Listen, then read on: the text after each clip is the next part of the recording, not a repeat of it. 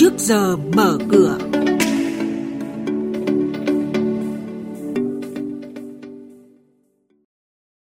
Thưa quý vị, trong chuyên mục này sáng nay sẽ có những cái thông tin đáng chú ý đó là dòng tiền đổ về thị trường chứng khoán, thanh khoản tăng mạnh, VN Index đạt phiên tăng điểm thứ 8 liên tiếp.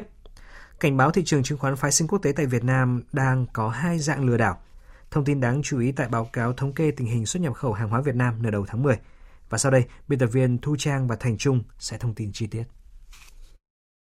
Xin kính chào quý vị.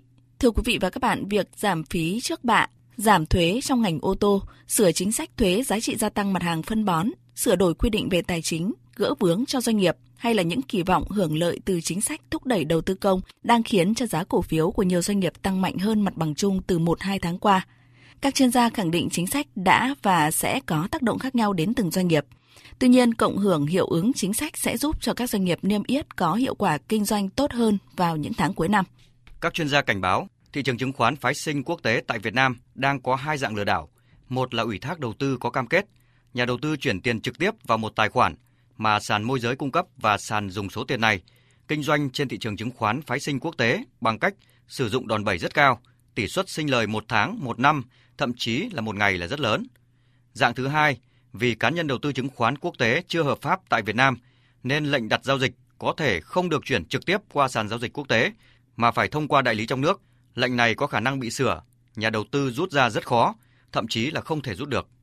Tiếp theo là thông tin hoạt động của một số doanh nghiệp niêm yết 30 triệu cổ phiếu DC4 của công ty cổ phần xây dựng DIC Holding vừa chính thức chuyển sang giao dịch trên Sở giao dịch chứng khoán Thành phố Hồ Chí Minh.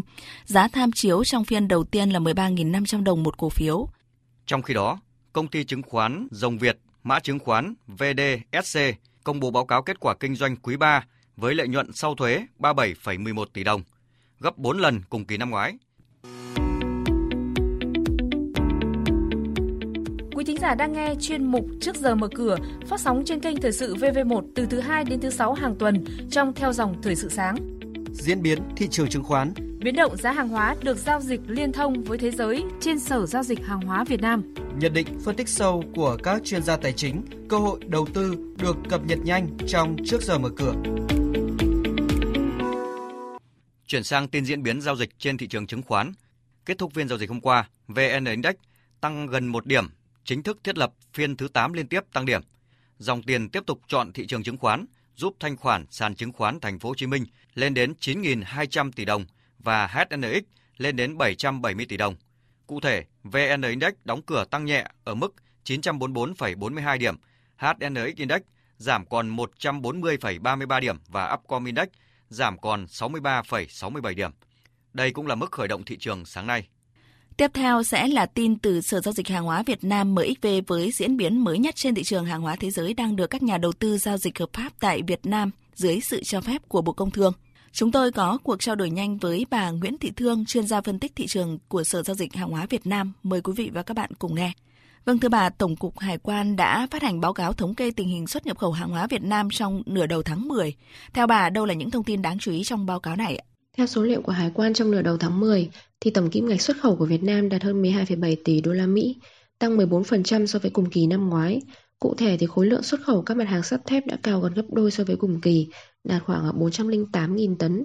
Đây là một phần do đẩy mạnh xuất khẩu sang thị trường Trung Quốc. Trong khi đó thì xuất khẩu nhóm nông sản gồm gạo, cà phê, hạt điều giảm 18% còn hơn 248.000 tấn. Ở chiều ngược lại thì giá trị xuất khẩu hàng hóa của nước ta cũng tăng 11% so với cùng kỳ năm trước, lên gần 12 tỷ đô la Mỹ.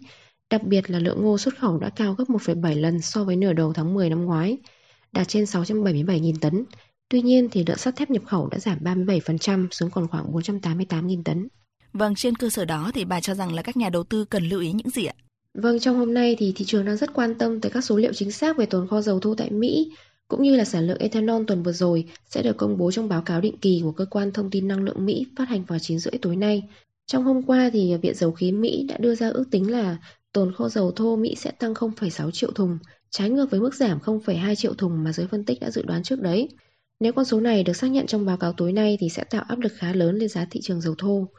Và trong bối cảnh đại dịch bùng phát mạnh trở lại, nhu cầu năng lượng thấp cũng có thể khiến sản lượng ethanol sụt giảm và tác động tiêu cực đến giá mặt hàng ngô trên sàn CBOT vì à, 40% sản lượng ngô của Hoa Kỳ được dùng để cho sản xuất ethanol. Xin cảm ơn bà.